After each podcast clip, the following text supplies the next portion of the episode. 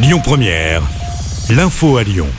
Bonsoir à tous. Dans l'actualité ce mardi, l'enquête avance après cette violente agression d'un homme sur son ex-compagne. La victime a été brûlée sur plusieurs parties du corps après avoir été aspergée de white spirit le week-end dernier. L'homme avait d'abord pris la fuite avant de se présenter au commissariat. Selon les premiers éléments, la jeune femme venait de mettre un terme à leur relation.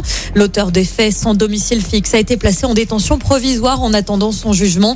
La victime, quant à elle, s'est vue pour tentative d'homicide volontaire a été ouverte. Un mot sur euh, l'épidémie et ce nouveau record enregistré hier. Près de 4 os du Covid en France. C'est une première depuis le mois d'avril 2021. La vague sur l'hospitalisation va être très lourde sur la France jusqu'à à peu près. Jean-François Delfrécy était l'invité ce matin de France Info. Et puis concernant le variant BA.2, ce dernier, un variant regardé avec une grande attention par le Conseil scientifique. Quelques cas ont déjà été détectés en France. Ce variant est cependant l'actualité. C'est aussi cette mobilisation dans le quartier du Vieux-Lyon cet après-midi. Un rassemblement devant l'école Fulchiron à l'appel du discuter avec les parents d'élèves au sujet de la pollution dans les établissements scolaires. Selon le collectif, certaines écoles sont exposées à des niveaux supérieurs aux recommandations de l'OMS. À ce propos, le bassin lyonnais fait face à un nouvel épisode de pollution. Le taux de particules fines active le niveau d'alerte N1 à Lyon, ainsi que sur le secteur Nord-Isère.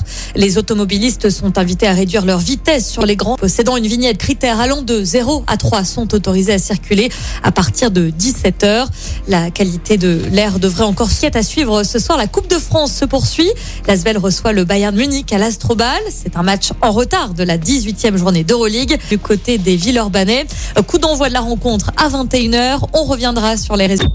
Écoutez votre radio Lyon Première en direct sur l'application Lyon Première, lyonpremière.fr et bien sûr à Lyon sur 90.2 FM et en DAB+.